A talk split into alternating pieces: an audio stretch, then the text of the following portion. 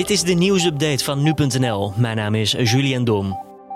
Het aantal meldingen van verkeers- en inbraakschade is dit eerste kwartaal gedaald. Daarentegen zijn er meer meldingen geweest bij de reis- en evenementenverzekeringen. Dat meldt verzekeraar Achmea, bekend van merken als Interpolis, Centraal Beheer en Zilveren Kruis. In het eerste kwartaal zaten twee weken waarin Nederland maatregelen waren genomen in verband met de uitbraak van het coronavirus. En dat was in de tweede helft van maart. Al eerder was het effect zichtbaar in andere landen, met gevolgen voor reizen bijvoorbeeld. Sinds zondag zijn er 14 sterfgevallen als gevolg van het coronavirus doorgegeven aan het RIVM. Verder is er sprake van 27 nieuwe ziekenhuisopnames. Uit cijfers van het RIVM blijkt dat dit de vierde keer in de laatste vijf dagen is dat er minder dan 30 doden gemeld worden. Het RIVM lijkt tevreden over de recente cijfers en stelt al langer dat de maatregelen tegen de verspreiding van het coronavirus het gewenste effect lijken te hebben. BOA's in Rotterdam schrijven vanaf donderdag uit protest zeker drie dagen geen boetes uit.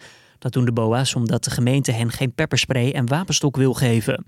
Sinds de coronacrisis is geweld tegen BOA's flink toegenomen. Zo werden er op eerste paasdag 12 BOA's belaagd in de havenstad. En vijf van hen raakten toen gewond. De BOA's willen zich beter kunnen verdedigen bij dit soort situaties. Maar de gemeente vond pepperspray en de wapenstok toch echt een brug te ver. De directievoorzitter van Tata Steel Nederland trekt zich eind deze maand terug. Volgens vakbond FNV gaat het om een ontslag, maar woordvoerder van Tata wil niet bevestigen dat het om een gedwongen vertrek gaat.